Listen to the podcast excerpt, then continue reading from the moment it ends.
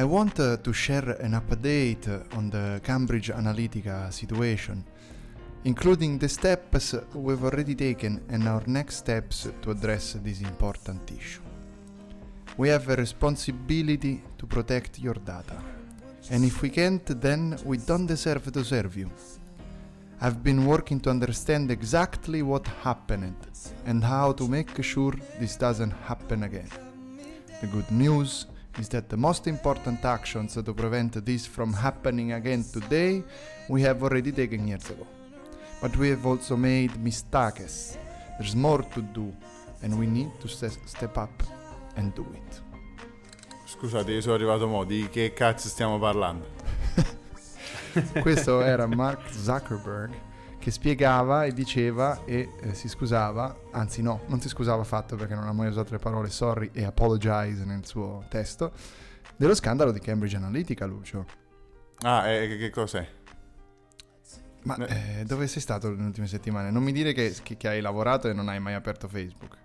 Come minimo sarei stato in Spagna o in Asia pagato con i soldi dei nostri... Esatto. Effettivamente sono stato in ufficio, poi la sera ero stanco, andavo a letto. E non hai mai aperto Facebook, non gli hai mai dato i tuoi dati, ma non ti senti in colpa di non aver alimentato... Non mi sentivo in colpa, però se me lo dici così un po' di colpa la sento, un po' di guilty. Vabbè, dai, insomma, te lo spieghiamo io e Lorenzo cosa è successo, no? Ok? Intanto, vabbè, diamo il benvenuto a tutti, che questa è un'altra nuova puntata, di nuovo in studio, una puntata in studio, nel nostro studio ovviamente pagato con l'affitto del quale viene pagato con i soldi che voi continuate a donarci, è incredibile, pur nascondendo sempre meglio i pulsanti di donazione, voi li trovate e ci date dei soldi. Lanciano i soldi e nascondono la mano. Esatto. E quindi io sono Andrea Nepori, con me ci sono Lucio Botteri e Lorenzo Paletti. Ciao, benvenuti. Ciao, benvenuti a me. Esatto. E oggi di cosa parliamo, cari amici? Oggi parliamo di come Gesù Cristo sia mancato nella vita di Mark Zuckerberg nelle ultime 2 settimane e questo abbia portato oggettivamente a una mancanza di tutto, si è visto cosa è successo e questo io chiederei anche a Don Livio Fanzaga. No, fermi tutti, Gesù Cristo è mancato nella vita di Zuckerberg solo perché non esistono le bestemmie in lingua inglese. Esatto. Altrimenti sarebbe stato molto presente. Effettivamente. Io Facebook non lo uso comunque. Benvenuti a tutti di nuovo. Ripartiamo. Questa è Radio Marie Apple. Questa è una puntata in cui noi vi daremo il benvenuto tante volte, perché voi avrete anche la possibilità di iniziare a ascoltare la puntata quando volete. Tipo adesso, benvenuti a una nuova puntata. Benvenuto a me. No. Io ho deciso d'ora in poi di fare gli auguri a me stesso. Tipo si mangia, mi dicono buon appetito, io a me. Okay. Lo sto facendo, penso che sia giusto pensare un po' più a se stessi. Comunque per chi si stesse collegando in questo momento, benvenuti. Benvenuti. Cosa è successo? Ma questo Cambridge è ricorsivo, cioè Lorenzo, potrebbe succedere 1000 volte. Faccio un riassunto. Cosa è successo? È successo che alcuni anni fa un gentile ricercatore, correggimi se sbaglio nella mia ricostruzione, alcuni anni fa un gentile ricercatore dell'Università di Cambridge ha sviluppato un'applicazione per Facebook, una di quelle cose orribili che usi una volta ma rimangono collegate al tuo profilo fino alla fine dei giorni, per fare una sorta di profilo psicologico degli utenti. Tipo, vediamo che profilo psicologico ho, fammi usare quest'app. Che casata nel appartengo. Momento... Quale esatto, una cosa del personaggio genere. Di Game of Thrones sono. Esatto. E...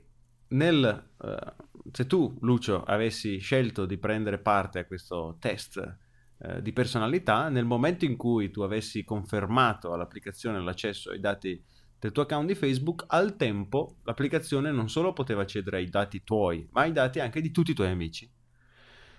Quindi, risultato, nel giro di poco tempo, questo signor professore universitario, il cui nome ho ovviamente rimosso dalla mia memoria ormai consumata dall'alcol, Alexander Kogan, una cosa del genere. Ma è quel tizio con i capelli rosa nerd? No, quello arriva dopo. No. Ah, ok.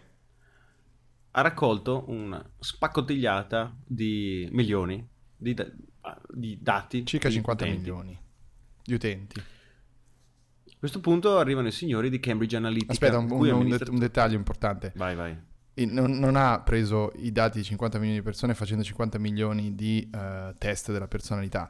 Circa 275.000 persone hanno fatto il test, ma allora, se non sbaglio fu del 2013, si poteva accedere tramite chi aveva dato il consenso all'applicazione, si poteva accedere anche a tutte le stesse tipologie di informazioni degli amici di quella persona. Quindi moltiplicando 275.000 per gli amici di ciascuno, più o meno erano riusciti a raccogliere i dati di circa 50 milioni di utenti. Ma sta sfruttando una falla, un bug? No, assolutamente. Il regolamento prevedeva che si potesse fare. Tu accettavi l'applicazione e automaticamente loro accedevano anche ai dati dei tuoi amici. Cambridge Analytica, azienda inglese, amministratore delegato chiaramente uscito da un film di James Bond, e lui è il cattivo, compra da il ricercatore di cui sopra, di Cambridge, questi dati per $1 milione. Questo passaggio è il passaggio illegale, nel senso che i regolamenti di Facebook impedivano al ricercatore di Cambridge di vendere i dati raccolti con la sua applicazione che sono cambiati dopo, ovviamente. Questo è anche importante. Sono cambiati dopo, esatto, che loro avevano già fatto questo. E Facebook, quando si è accorta che avevano questi dati, gli ha detto: ora voi li cancellate e poi ci fate un giuro in giurello che l'avete cancellati. Ci firmate un foglio.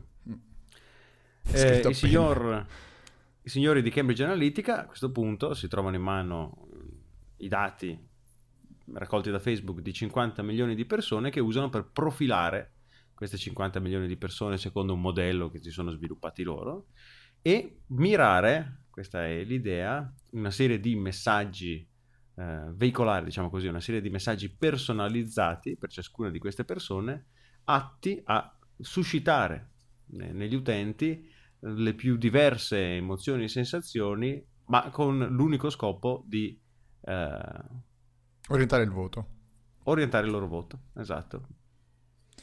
Quindi Cambridge Analytica compra i dati raccolti da questo ricercatore in maniera illegale, si compra questi cazzo di dati e li usa per profilare gli utenti, così poi da fornire loro una serie di, non necessariamente pubblicità, ma contenuti che li muovano a votare Trump o chi per loro, perché Cambridge Analytica è stata dietro la campagna elettorale di Trump, ma non solo, ma anche di Ted Cruz prima.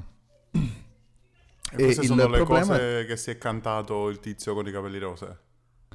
Esatto, il tizio con i capelli rosa, che non è il capo dell'azienda ma uno che lavorava per loro, un programmatore, è il whistleblower della situazione, in sostanza è quello che ha rivelato che questi dati erano stati utilizzati.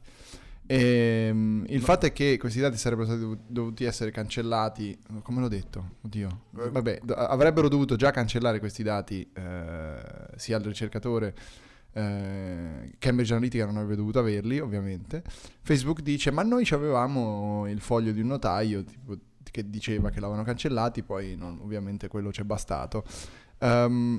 Il fatto è che non c'è stata nessuna breccia, quello che chiedevi tu, Lucio, è semplicemente il funzionamento di Facebook, quindi la gente si stupisce adesso di scoprire quello che si sapeva da tanto tempo, cioè che in cambio di una cazzata del tipo ti diciamo che personalità hai, ti diciamo a che, per citarne una di Google, tanto per par condicio, a quale personaggio di un famoso quadro assomigli, tu dai liberamente una quantità di dati che non sai nemmeno di dare. E prima del 2015, a dire il vero, si poteva addirittura per un'applicazione accedere a tutta una vasta gamma di dati accessori dei tuoi amici, che non avevano mai approvato il fatto che i loro dati venissero forniti a questa applicazione, no? Infatti la cosa, e poi tutti questi dati te li potevi esportare, follia totale, cioè non era assolutamente difficile esportarseli, avere una base di dati di utenti che su cui Facebook non ha poi più nessun potere. E non solo, benvenuti a Radio Apple, io sono Lorenzo Paletti. Benvenuti a Radio Apple, nuova puntata. Lucio Botteri. Ciao. Non solo, oltre al danno alla beffa, perché questa cosa è saltata fuori in un'ottima, no, correggimi nuovamente se sbaglio Andrea, ma è saltata fuori in un ottimo reportage di Channel 4, che ha mandato un finto... Ma non è, no, credo che sia stato Channel 6 e la reporter fosse April O'Neil. vai, scusa. Channel 4 ha mandato a trattare con Cambridge Analytica un finto milionario siriano, il quale ha raccontato a Cambridge Analytica che voleva modificare il risultato del voto delle prossime elezioni in Siria. Dopo solo 2 incontri, il milionario siriano, finto milionario siriano, è riuscito a incontrare l'amministratore delegato di Cambridge Analytica, il cattivo di Bond di qui sopra, e questo qui apertamente, questa persona che hanno visto 3 volte, gli dice sì, poi potremmo anche, non so, per dire, prendere una ragazza e insomma farla incontrare con il politico avversario, poi gli facciamo fare cose, poi li filmiamo e li mettiamo nei casini. E giustamente il siriano chiede, però non usate ragazze siriane per questa cosa. E l'amministratore delegato di Cambridge Analytica dice no, ce le portiamo noi in aereo. Al che il siriano rilancia dicendo potremmo prendere delle ucraine. E anche l'amministratore delegato di Cambridge Analytica dice sì, le ucraine funzionano bene per questo tipo di lavoro, però ti sto solo facendo gli esempi. È magnifico come un'azienda che si vende come esperta nel trattare dati e informazioni sensibili e personali, così, abbia un amministratore delegato così incauto nel divulgare informazioni molto delicate riguardo alla sua azienda. Quindi oltre allo scambio di dati che ha questa componente... come diceva Andrea, tutto legale, almeno pare, tranne la vendita a Cambridge Analytica da parte del ricercatore, c'è anche questa ulteriore componente di, a quanto pare, Cambridge Analytica non solo è disposta a comprare legalmente dati, ma diciamo così, a fornire servizi accessori ai suoi clienti. Comunque la cosa interessante sono stati questi 4 giorni di silenzio radio di Mark Zuckerberg e Sheryl Sandberg, cioè rispettivamente il CEO di Facebook e la Chief Operation Officer di Facebook. 4 giorni percepiti da noi, perché loro verosimilmente sono entrati nella stanza dello spazio e del tempo. Dello spirito del tempo, ti correggo. Dello spirito, pardon, per prendersi un lungo periodo di riflessione. Assolutamente, io credo che Facebook abbia la stanza dello spirito e del tempo, in effetti, sì. Tra l'altro su Facebook proprio oggi, proprio poco prima che registrassimo, il buon Zuckerberg ha pensato bene di pubblicare una bella foto di lui e della Sandberg che si guardano amorevolmente a vicenda e dice che non sei soltanto un'altra delle mie executive, sei anche una grande amica, e questo soprattutto per me è più importante del lavoro, c'è prima l'amicizia del lavoro, e io sono autistico e quindi devo dire questa cosa in questo modo molto robotico perché non ho altro modo. C'è una nuova emoji per lui nel nuovo aggiornamento che uscirà con l'evento di Marco. Quella del braccio robotico? Sì, ce ne sa uno per gli autistici, no?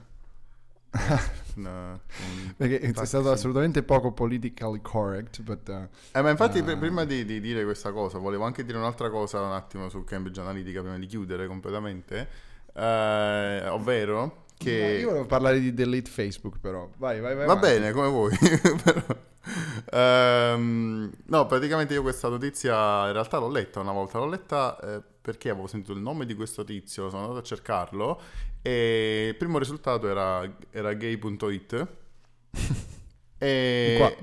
Di questo tizio. Perché ridi? Scusa, perché ridi? No, hai ragione. No, non volevo ridere. È un sito di informazione. Sono andato sopra, ci ho cliccato e insomma dicevo che questo tizio è dichiaratamente gay, fieramente, orgogliosamente dichiaratamente, vabbè.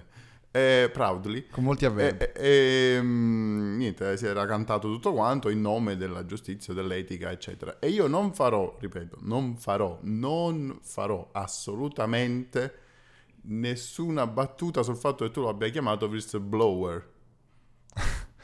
Ascolta, ok? Non la farò. Il punto però è un altro, qui è una cosa seria. Ma a me che cazzo me ne frega se lui è gay? No, cioè, però... perché gay.it deve dare la notizia perché una persona è gay? Vabbè, perché per rimarcare il fatto, cioè, che una persona gay si è comportata in maniera corretta e quindi di conseguenza i gay non sono come le persone normali, sono meglio. Ma cosa vuol dire? Hanno valori, capito? Non sono, cioè, mica quella che... non sono quelli del gay pride, capito? Sono quelli là, sono persone migliori anche. Stai peggiorando la tua situazione.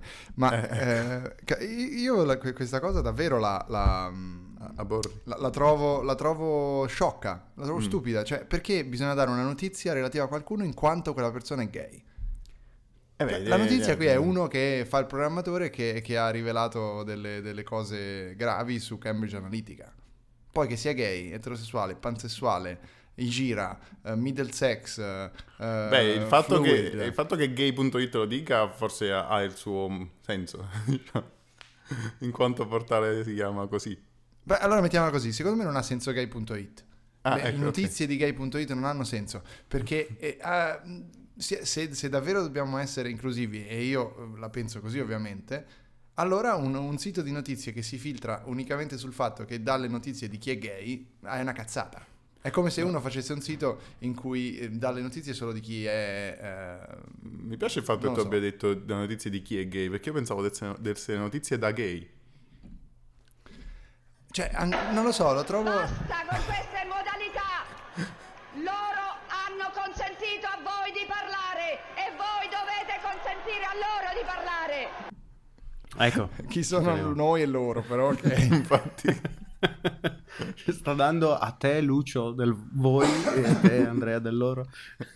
Intanto tossisco fuori quindi lui mi supera, cioè è più in alto di me nella catena del rispetto, nella gerarchia dei pronomi personali. Esatto. Vabbè, allora io volevo parlare di un'altra cosa. Come avrete visto, questa cosa c'ho un'ultimissima postilla, una cosa che non mi torna. Dai, 50 milioni di utenti. Mi fai parlare. Chiudo soltanto questa cosa e poi... che hanno detto 50 milioni di utenti, cioè sono arrivati a 50 milioni di utenti attraverso 175.000 diretti, no? 275. Che hanno contagiato direttamente, poi 50 milioni quelli indiretti, giusto? Mm-hmm. E non mi torna, perché questo, facendo un semplice calcolo divisorio, significa che ognuno di questi aveva 285 amici, il che mi sembra molto poco per i Facebook. Ora, che magari molti bisognerebbe vedere quant'è la media degli anni. Considera che anche il 2013, quindi non era ora. Bisognerebbe vedere qual era la media degli amici nel 2013.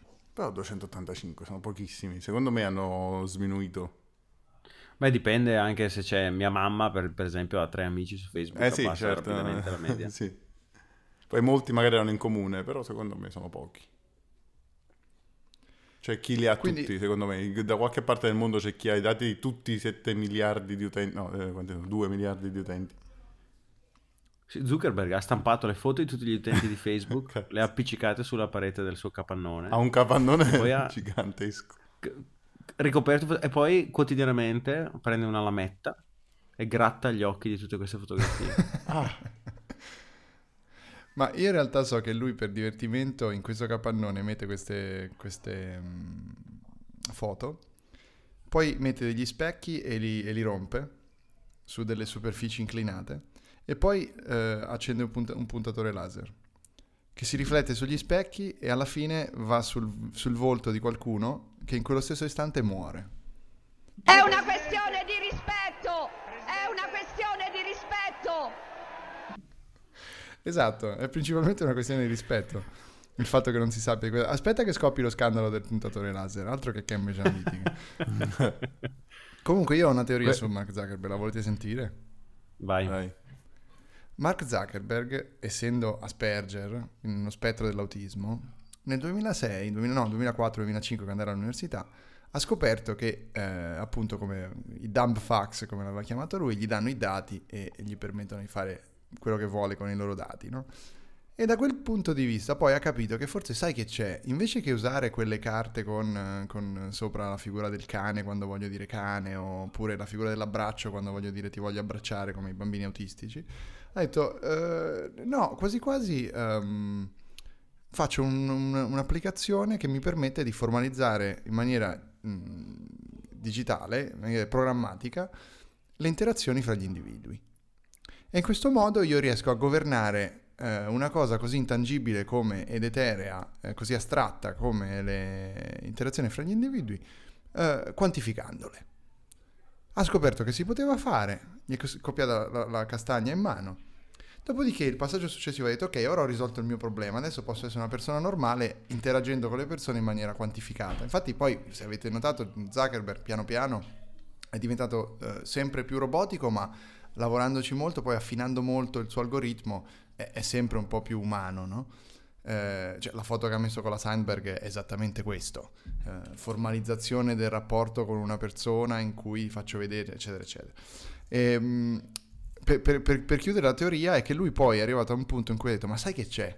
Io questa cosa la devo imporre anche agli altri, perché in realtà è meglio che avere una astratta cognizione delle interazioni personali, non sapere cosa significa davvero l'amore, non sapere davvero cosa significa incazzarsi con una persona o avere un rapporto con un'altra persona, no? Quindi è tutto quantificato, è tutto lì, e lui ha detto: sai che c'è? Questa cosa la impongo al mondo adesso. Adesso il mondo lo farò diventare migliore grazie al fatto che tutti sapranno quantificare le interazioni con gli altri. Questa è la mia teoria su Zuckerberg, di quello che va che gira nella sua testa. E sulla base di questo quindi lui è il cattivo di James Bond, ha il laser di cui sopra ha questo piano malvagio per dominare evidentemente il mondo. Mm-hmm. Sì. E secondo me lui sa anche dove è Atlantide. Comunque questa è una teoria, ovviamente, che io non esporrò mai giornalisticamente, ma solo nel nostro podcast non giornalistico, mentre fuori dalla mia finestra intanto stormi di uccelli neri con mesuli pensieri migrano nel vespero. Sono sicuro che esista un deep Facebook o un dark Facebook da qualche parte, e chi ci accede è onnipotente. Ora, io senza fare nomi o altre cose, io so cose, non ho le prove, ma non ho le prove, come dicevo, ho anche le prove, ma non importa, questo facciamo così, cito una inchiesta giornalistica di un paio d'anni fa, visto che poi io ho altre informazioni, ma mi rifaccio a quella. Qui a Berlino la Arvato Bertelsmann, che è una multinazionale dei servizi, generalmente, quelle multinazionali non si sa che cazzo fanno, multinazionale dei servizi, ha un servizio di moderazione per conto di Facebook. Quindi quei famosi team che Zuckerberg dice abbiamo il team a Berlino che guardano se fanno i post razzisti o meno, sono in realtà subappaltati a questa Bertelsmann, Arvato Bertelsmann, che prende i peggio scappati di casa, gli dà il minimo sindacale e gli fa vedere tutto il giorno la merda che passa su Facebook, e loro sono lì a cliccare secondo le linee guida se questo va bene o quello non va bene. Questa cosa si sa, perché la Süddeutsche Zeitung nel 2016 ha fatto questa inchiesta e rivelato questo aspetto. Non è cambiato un cazzo. Vabbè, se ti piace prenderti 8,50 € l'ora per guardare foto di cazzi costantemente o leggere post che inneggiano a Salvini e ammazziamo gli immigrati, ci sono anche lati negativi in questo lavoro. Esatto, ci sono anche difetti in questa posizione lavorativa. Vabbè, a quanto pare il discorso su attenzione. No. Sono già venuti a prendermi. Scusa. Chiuderò il microfono per... No, lascia aperto il microfono, vogliamo sapere chi è. Lascia aperto, okay. Sentiamo. Interagisci. Attenzione, questa è Radio Verità. Lorenzo sta andando ad aprire la porta. Adesso un colpo di pistola sentiremo. E inizia il giallo di Radio Verità. Chi è? Chi sarà? Rumore di bicchieri rotti, urlo di donne. Shh.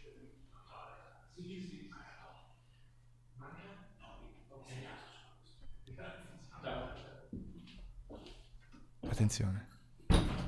La porta si chiude. Lorenzo non è morto. Almeno non con uno sparo. Era il mio spacciatore. Ecco.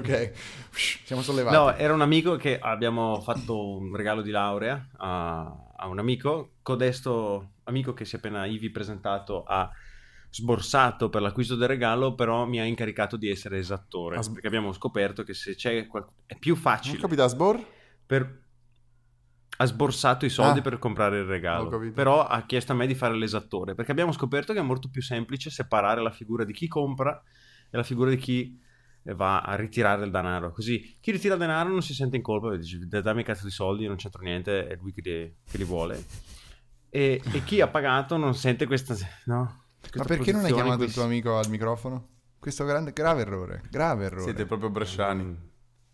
Grave errore. Siamo persone fredde, chiamarlo e fargli un'intervista, così di su cosa ne pensa di Cambridge Analytica, cosa ne pensa di Facebook, ma soprattutto cosa ne pensa di il discorso che stavamo facendo può anche finire lì perché più o meno avete capito, ma delete Facebook, cosa ne pensate voi? Cancellereste il vostro account? Cioè, tu mi stai dicendo che Zuckerberg non fa nulla ora per risolvere la situazione? Ma cosa vuoi che faccia?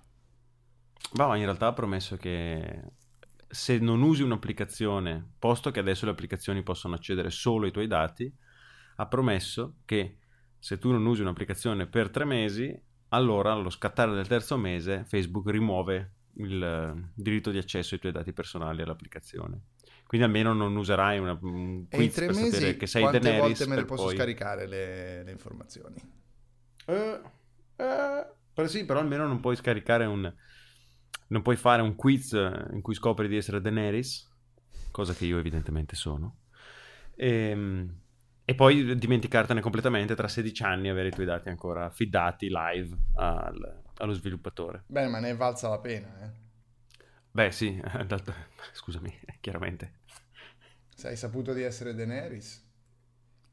La prima cosa che ho fatto dopo che l'ho saputo è stata correre in bagno a spogliarmi. Con tutto il rispetto per la signora Daenerys. Poi però purtroppo hai capito lì i limiti di questa applicazione, no? Esatto. No. Però c'è da ridere quando poi. Benvenuti a Radio Apple. Io sono Lorenzo Paletti. Benvenuto. Io sono Lucio Botteri. Benvenuto. È bello perché ridà la carica al podcast. Sì, no? È vero. Quando hai il momento morto, lo rilanci improvvisamente. In realtà un giorno io vorrei che Lucio si trasformasse così improvvisamente nella Botteri, quella del TG3 con un collegamento agli Stati Uniti. Sì. Susanna Botteri, dagli Stati Uniti. Io sto scrivendo in chat che vorrei fare una versione di quando Lorenzo Paletti va ad aprire la porta e viene davvero ucciso. Sì, perché noi stavamo raccontando il tuo omicidio. Rumore di bicchieri rotti. Beh, è bellissimo che donna che urla.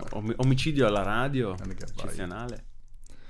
Quindi tu cosa ne pensi, Botteri?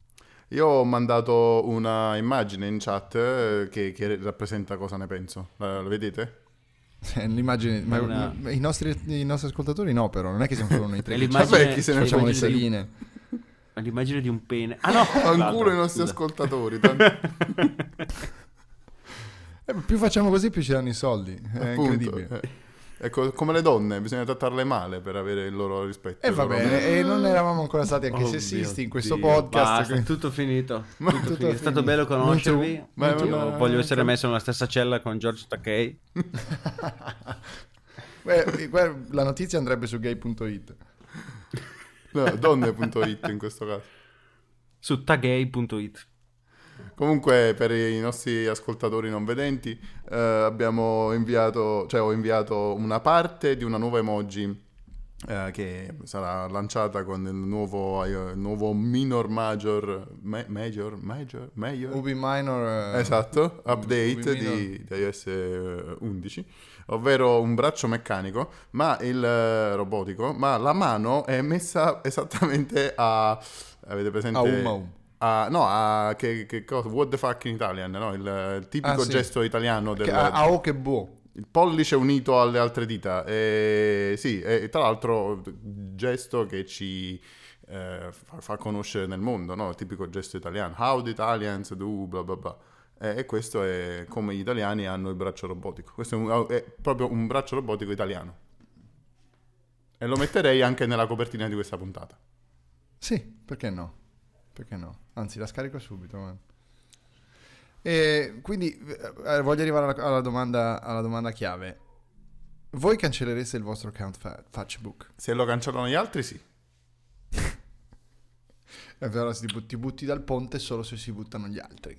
Beh sì. Non era così, però. No, perché sai che succede? Mi cancello, rimanete tutti e io sono un coglione, quindi... Capito? Perché il problema è che ad esempio gli inviti agli eventi, tipo questa colletta che avete fatto per l'amico che ha avuto la sciagura di laurearsi, come è stata organizzata, Lorenzo?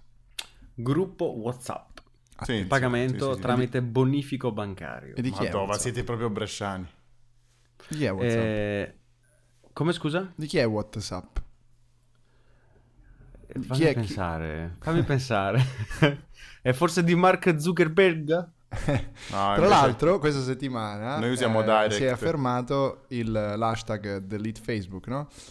E fra gli altri, penso che abbia vinto il premio del decennio per l'ipocrisia, lo ha pubblicato su Twitter. It is time, ha scritto, e poi Delete Facebook, hashtag Delete Facebook. Anche Brian Acton, che tu mi insegni, Lorenzo, è il cofondatore di WhatsApp insieme a Jan Koum, no. Quindi una persona che vale 6,5 miliardi di dollari perché glieli ha dati di tasca sua Marco Zuckerbergo, si affida a Twitter per dire adesso è ora, cancellate Facebook. Cioè questo si è fatto 16... Tanto ormai il cash l'ho preso. Esatto, ho preso il cash, adesso potete anche cancellare Facebook. Un livello di ipocrisia. Si vede che Mark Zuckerberg non è stato molto educato quando si è preso WhatsApp.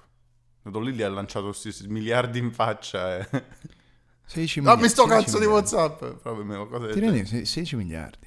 16 miliardi. Cioè, ma voi cosa ci fareste con 16 miliardi? Hashtag 16 miliardi. Se siete arrivati fino a questo punto, intanto benvenuti a Radio Apple. Benvenuti. 160... Se siete arrivati fino a questo punto, io direi hashtag 16 miliardi. 16 in numero. La tipica risposta è 160 miliardi di goleador.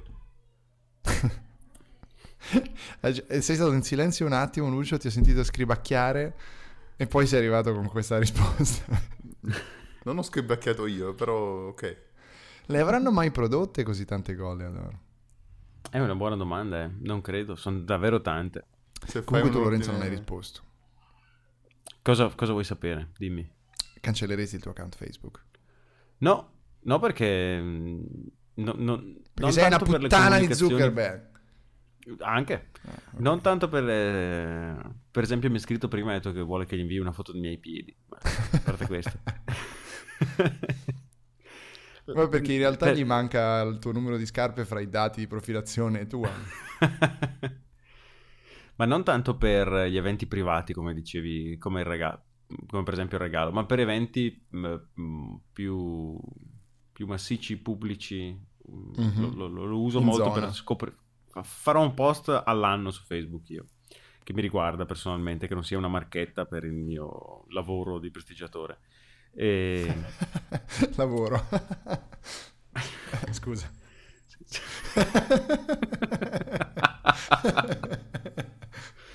Perché... Per il mio hobby. Dai, ti di prestigiatore.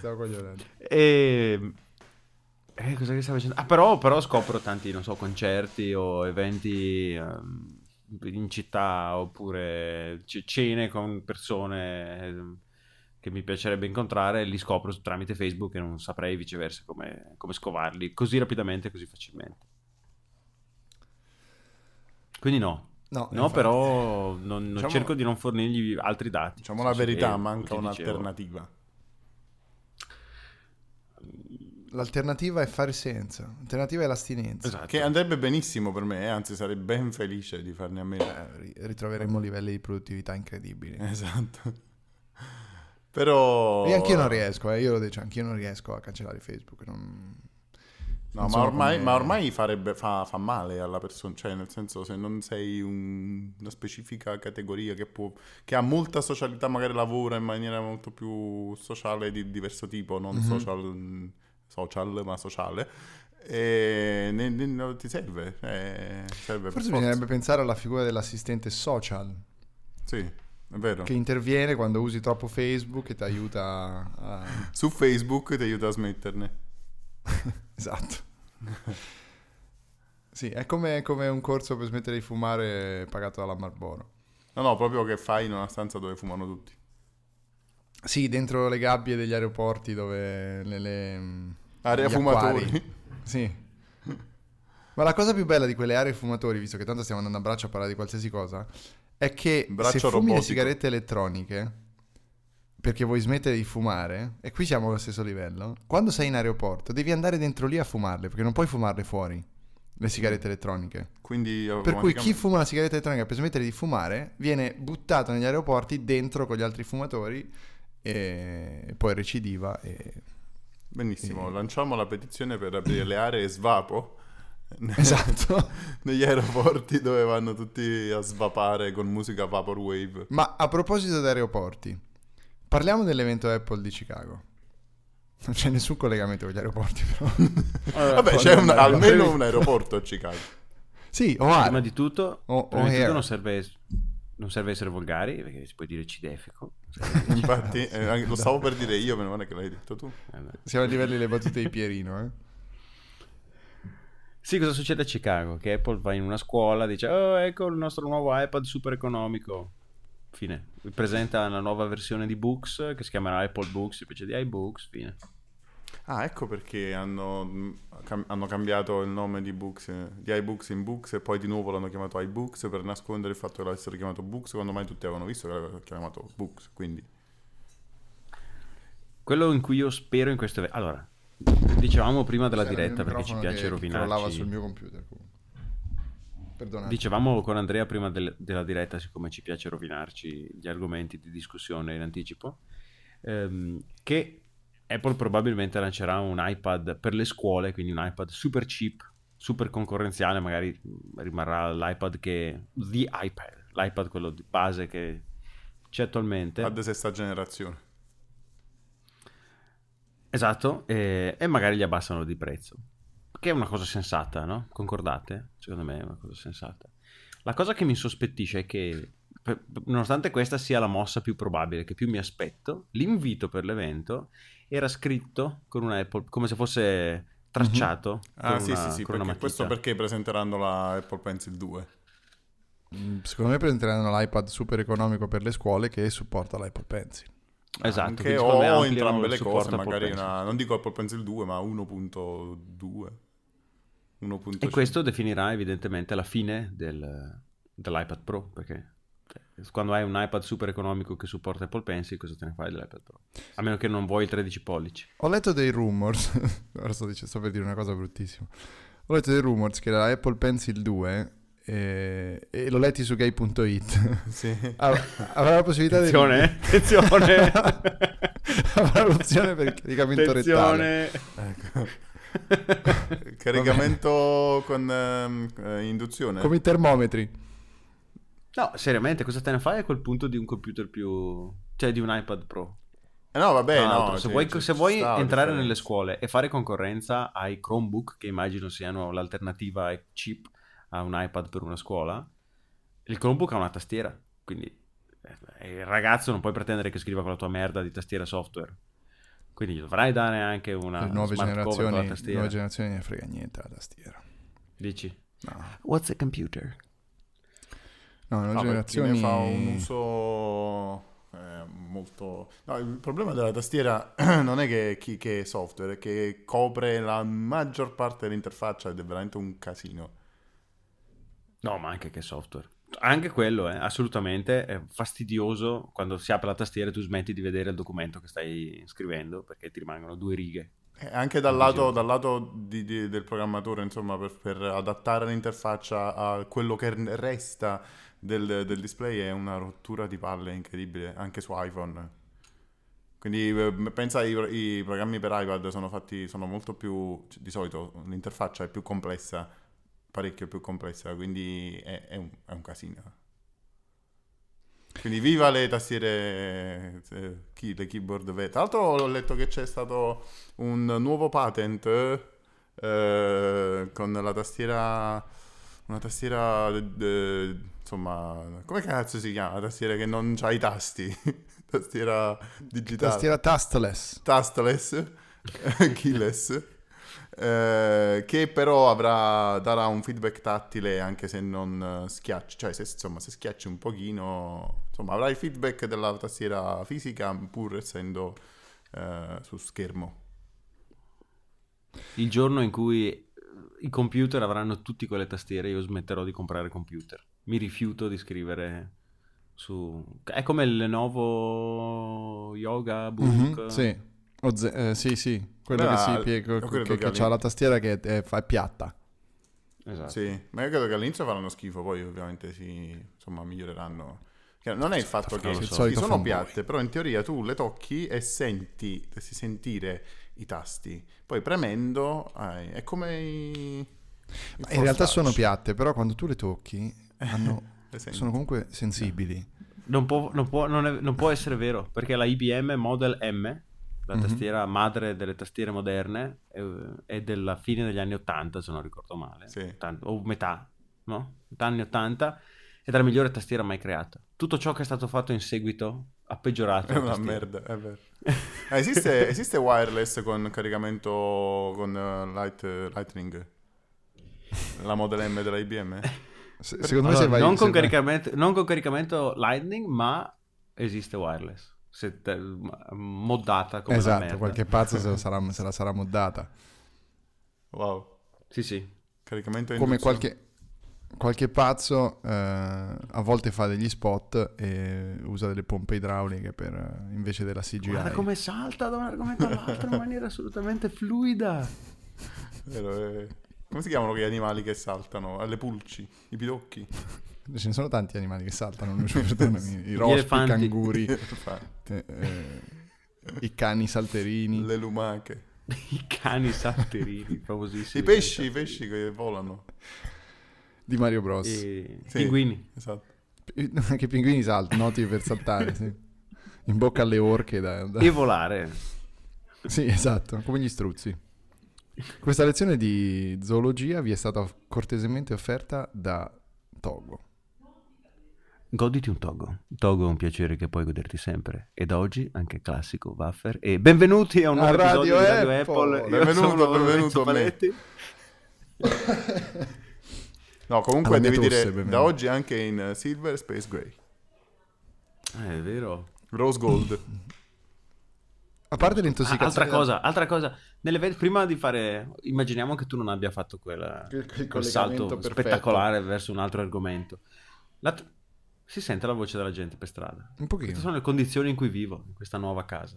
Vabbè, ma gnocche che mi si assembrano sotto la finestra. Prendetevi conto il dramma che io devo vivere quotidianamente. Ci hai detto fuori onda che vivi sopra il bar più figo di Brescia e che butti l'amo. Non più figo. Uno dei bar più popolosi per quanto riguarda la concentrazione di rappresentanti del sesso femminile.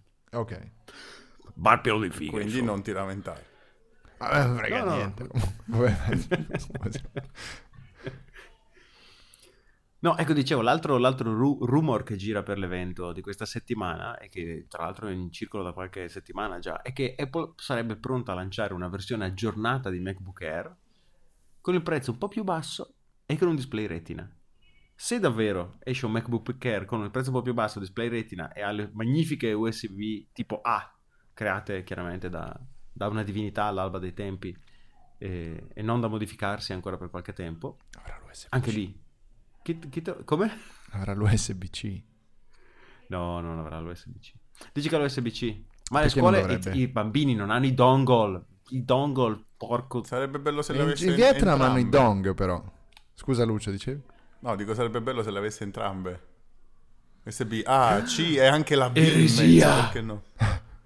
Beh, vedo che cioè, il concetto stesso di design in quanto compromesso ti è entrato nel cuore. Ma stiamo parlando di un MacBook Air, cioè, è un computer che fa schifo. E quindi roviniamolo un altro po'. Vuoi mettere quelli con la touch bar? Lui vuole andare alla WWDC e poi sputa nel piatto dove mangia.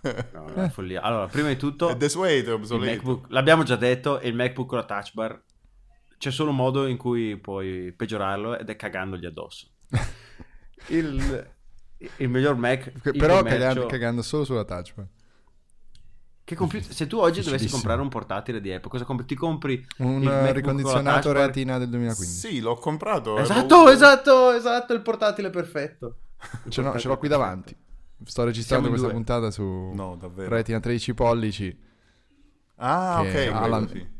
La miglior tastiera dei portatili che abbiamo mai provato. Concordo. Potente, quindi ha tutte le prese di cui hai bisogno. C'ha l'HDMI, c'ha due DVI, lettore delle schedine tipo A, c'ha il MagSafe per cui non lo tiri in terra quando ci tocchi dentro. Io lo avevo l'anno scorso e sono contento di essere passato a quello con la touch bar. Stai zitto. No. Follia, guarda. Io non lo so. Ma ci lavoro, lo uso tutti i giorni molto da 5 mesi, mi trovo bene. Devo dire che un paio di volte si sono bloccati i tasti. Sì, in quel momento ho bestemmiato fortissimo. No, certo, non è un problema da niente, in però effetti. Appena ho bestemmiato si sono sbloccati, quindi continuerò a meritarmi l'inferno. No, ma comunque hai citato un problema da niente.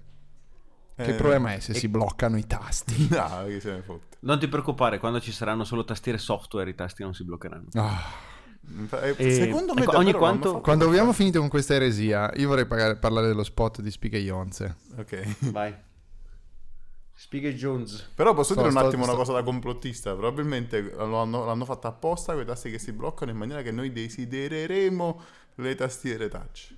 Vabbè, puoi tornare a scrivere per androidismybestfriend.com. È agghiacciante. Quindi quello che sentite in sottofondo è l'audio dello spot, che penso possiamo mandare finché non... Sì, mandalo finché non rompe i coglioni, dai. Cosa è successo? Dai, raccontaci tu, Andrea, dello spot. Ma io solo ho visto uno spot in cui c'è una che va in casa e poi si doppia la casa, poi si allunga tutta la casa e poi lei comunque è molto sola, una persona sola, perché arriva a casa ed è sola e per lei c'è soltanto Siri che dice, sentiamo. Adesso prima questo ovviamente come tutti gli americani. Hey Siri, play me something I like. Play me something I like. E parte una canzone di merda. No, a me la canzone non dispiace. Cosa succede? Questo è uno spot per HomePod che dura 4 minuti, diretto dal regista di Her, nonché regista di svariati ottimi video di Fatboy Slim. Ma non Spike ho capito Jonze. Spike Jonze, no? Ok. Sì. E in questo video c'è la cantante e ballerina e artista Spike Jonze, se non sbaglio, anche essere John Malkovich. Davvero? Madonna, film figo dietro l'altro. E in questa pubblicità FKA Twigs è una ragazza triste che torna a casa dal lavoro e non ha nulla da fare se non chiedere a HomePod di riprodurre una bella canzone. E quando lei comincia a danzare all'interno della casa, la casa risponde alle sue mosse di danza allungandosi e stirandosi e comprimendosi. E non oso immaginare la quantità di soldi che Apple ha buttato in questo spot, perché in un dietro le quinte che è stato pubblicato l'altro giorno si vede che il set è installato su delle pompe idrauliche che muovono pezzi di pareti dando l'illusione che sia la casa ad allungarsi. Se non l'avete ancora visto andate a cercarvelo, cercate HomePod Welcome Home, è molto molto figo. La cosa interessante è che Apple ha scelto uno dei 6 brani esclusivi di Apple Music, ovviamente per mandare questa pubblicità, quindi l'unico modo che hai... Cercavo degli input e delle spinte a fare Apple Music e questa canzone certamente mi ha convinto. Immagino che tu non possa più. Io pago Apple Music da tanto, in realtà. Non sono uno Spotify user. Beh, perché? Perché Apple Music è un buon servizio. Spotify fa cagare. Da quando l'interfaccia faceva cagare. Spotify fa cagare. Spotify ho provato Spotify a usarlo l'altra sera a casa di un'amica. Allora Spotify fa cagare. No, allora Apple Music fa cagare. Allora No, Spotify fa cagare. È oggettivo. Okay. Apple Music fa più cagare di Spotify. No, non sono d'accordo. Non si può far più cagare di Spotify. Spotify è proprio veramente il male. E comunque stiamo dando un'analisi profonda di questi due servizi. Infatti. Spotify merda, Apple Music. Basta con queste modalità. Bisogna togliete gli audio ai jack perché troppo potere. Vabbè, io uso Spotify, pago 2,50 € al mese che do ad un mio collega ogni 2-3 mesi e mi trovo molto bene. Ma liberi di sbagliare, cosa vi devo dire? De gustibus, il mondo è bello perché vario, tanto ognuno può scegliere il servizio che vuole usare, tranne su HomePod dove puoi usare solo Apple Music. Ovvio, ma su Alexa non puoi usare Apple Music, però. Su Amazon come si chiama? Mi sfugge il nome. Non Echo. Sì, Alexa. Ecco. Sai anche perché non puoi usare Apple Music sull'Echo? Perché non è ancora uscito in Italia. Non uscirà mai. Invece al contrario, io qui ho tutto tranne Apple Pay. Al contrario, in Germania non ce l'abbiamo Apple Pay. Invece al contrario Alexa... dell'ottimo. Aspetta, cosa sta succedendo? Dai, zoom.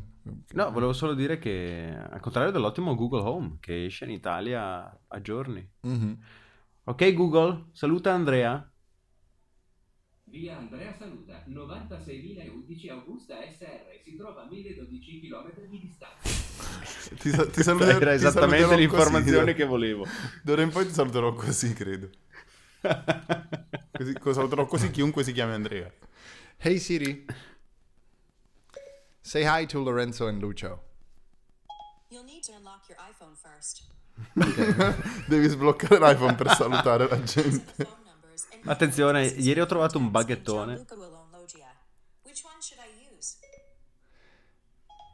None of them. Please say hi to Lorenzo. These are the phone numbers and email addresses for contacts named Gianluca Wallone Loggia. Mi sta dando un contatto di una persona a caso. Gianluca Wallone, tra l'altro, un noto blogger di videogiochi. Wallone, certo, lo leggevo. Saluta Lorenzo e Andrea. Scriveva su Next Game? Sì. Possibile? Forse intendevi uno di questi 22. No. Hai 22 contatti che si chiamano Andrea? Sì, è un nome abbastanza diffuso. Hey Siri, quanti di loro sono ragazzi? Fuck off. Yes? Quale Andrea? Fuck off. Andrea, come ti chiami? Ah no, ti sento ancora come Camillo Miller. Vabbè, ti chiamerebbe probabilmente. Allora, questo dimostra che siamo ancora veramente in alto mare. C'è quel report recente di The Information di cosa non abbiamo parlato. Sullo questo stato è un easter egg. Se avete resistito fino ad ora, raccontaci Lorenzo. In un brillante dietro le quinte pubblicato da The Informer. Prenditi almeno 2 minuti perché devo andare a fare pipì. In un brillante vai no, in un report pubblicato da The Informant è uscita questa news secondo la quale l'uomo che però non mi ricordo il nome. Vabbè, adesso come me li prendo così 2 minuti con una ricerca su Google. Quando Siri, ecco, Richard Williamson, oltre a essere l'uomo a capo del successo che è stato Apple Maps, e difatti è stato silurato dopo il lancio disastroso del servizio di mappe di Apple, era anche l'uomo che al tempo seguiva Siri. E pare, secondo questa storia di The Informant, che ci sia stato un periodo immediatamente seguente il lancio di Siri, in cui le alte sfere di Apple non sapevano decidersi se Siri doveva essere aggiornato annualmente insieme ad iOS, oppure se doveva essere aggiornato continuamente, quindi a livello cloud, diciamo, a livello server. E quindi a quanto pare Siri è rimasto in stand-by praticamente per un anno, mentre Apple si decideva su cosa farne, e questo, secondo il reportage, avrebbe portato Siri indietro rispetto alla concorrenza e avrebbe fatto sostanzialmente perdere un anno. Ma la cosa più interessante è questa, da quello che si evince sostanzialmente, che oggi ci sono queste due fazioni. Benvenuti a Radio Apple. Benvenuti, io sono Lorenzo Paletti. Io sono Brian Acton. Io sono Lucio Botteri, benvenuto a me. E la cosa interessante è questa, che a quanto pare, da quello che si evince, almeno da quello che io capisco dall'articolo, è che oggi ad Apple ci sono queste due fazioni opposte, una che dice Siri è una nave che sta affondando, ma possiamo ancora salvarla, possiamo ancora modificarla e migliorarla in maniera che funzioni meglio, nonostante si basi sui sistemi di ricerca di iTunes, sistema noto per funzionare perfettamente. Oppure c'è la fazione numero 2 che dice diamo fuoco a Siri, ricostruiamola dalle fondamenta da capo. Quindi Apple sa sostanzialmente che Siri fa cagare. Anche perché qualsiasi persona che abbia un paio di orecchie e una bocca sa che si rifà cagare. E mi stupisce che non ci sia azione, e a quanto pare non c'è azione perché, dice The Informant, non c'è una figura chiara, diciamo, a capo del progetto Siri che dica mandate tutti a fare in culo, questo è quello che succederà a Siri oggi. Ma veramente? Ho riassunto correttamente, no? Sì, come dare torto a questo report? Voi per cosa siete? Siete per dare fuoco a Siri e ricostruirla da capo, oppure perdendo tra l'altro ulteriore tempo, mentre ovviamente Alexa e Google Home a momenti ti fanno già il caffè?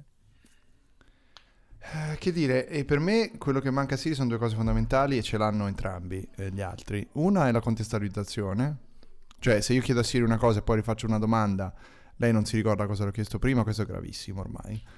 E poi il supporto bilingue che ora arriva su Google Assistant nei prossimi mesi.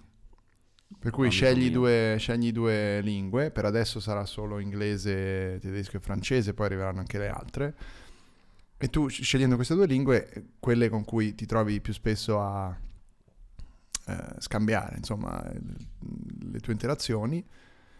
Se hai italiano e inglese, tutto quello che dice a Siri in inglese, se ce l'hai in italiano adesso non lo capisce, tutto quello che dice a Siri impostata in inglese, in italiano non lo capisce, per chi è bilingue è un disastro, cioè se hai, ma nemmeno, perché voglio dire, se stai in una città mediamente grande potrai avere una persona con un nome non italiano fra i contatti.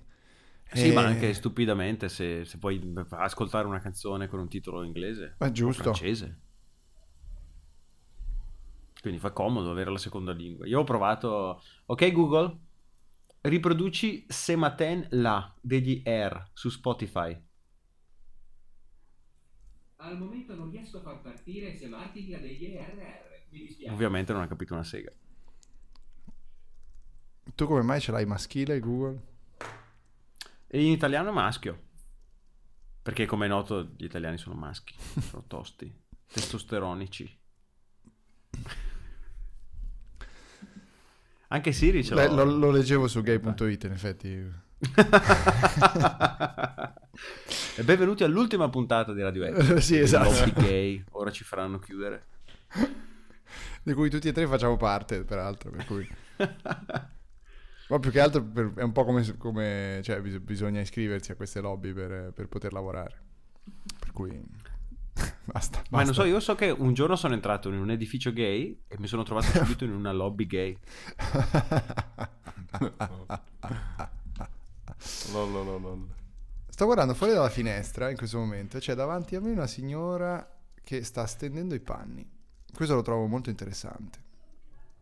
Sta stendendo i panni o sta stendendo i pani? Sta stendendo i panni, perché in Germania si usa stendere i panni verso le 7 del sabato sera. Radio Apple, un podcast panoso. Io direi andiamo verso la conclusione chiedendo a Lucio se andrà alla WWDC. Ecco.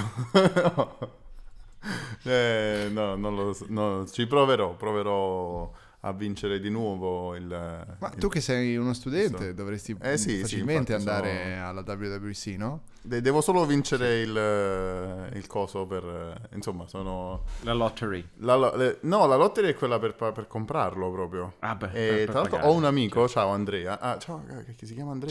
Ciao, benvenuti a Radio Apple. Ma dovevo salutarlo in quel modo, com'era? Non mi ricordo i numeri precisi. Comunque... Niente, lui ha pagato 1.300, cioè avrebbe voluto pagare, ma non ha vinto la lotteria per pagare, che suona strano per una lotteria, no? Che fatto che se vinci poi devi pagare. Però quindi... Un'azienda che riesce a venderti un telefono a 1.300 euro, secondo te è un problema fare una lotteria per farti pagare? Se avessero fatto la lotteria per comprare l'iPhone X ne avrebbero venduti la stessa quantità. Infatti che... cioè devi pagare per avere la possibilità di comprarlo e quindi pagare di nuovo? No, fai la lotteria e se la vinci puoi permetterti di comprare un iPhone X. Poi loro semplicemente fanno vincere tutti e li vendono. Però nel frattempo hanno speso soldi e risorse per fare questa cosa inutile. No, io credo che fanno pagare la lotteria e poi... Ma la lotteria la paghi alla WWDC? No, vero? Ti iscrivi gratuitamente alla lotteria della WWDC? Sì, chiaro, sì. Perché giustamente i posti sono limitati. No, in chiaro non si sa mai. Con Apple, infatti. Chiaro, in effetti. Solo $300 per poterne spendere altri... Perché, che poi voglio dire, quello che ha fatto Tesla con la Model 3. Solo $1.000 ora per poterne spendere 35.000 fra 3 anni. Wow. È vero, sì, 3 anni. Se hai fortuna, 3 anni, sì. Wow. E quindi niente. Concludiamo così, con questo ricordo. Io prima di finire volevo congratularmi. Elon Musk ha cancellato tutto da Facebook, facciamo anche questo appunto. Elon Musk l'abbiamo già detto che ha cancellato tutto. No, non abbiamo. Si è cancellato lui, ha cancellato SpaceX, Tesla, tutto quanto. Non c'è più niente su Facebook. Davvero? Uno. Sì. Wow. Però ha detto che lascia Instagram. Perché le fighe le rimorchia così, insomma. Io ci tenevo solo, prima di finire la puntata, ecco, volevo fare le congratulazioni a Chiara, a Federico e a Leone. No, non riesco. Scusate.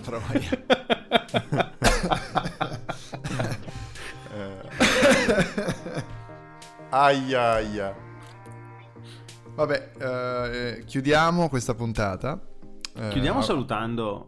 No, io direi che fa. Esatto. A questa puntata. Benvenuti a Radio Apple. Benvenuti. Però stiamo finendo, quindi ciao. Benvenuti.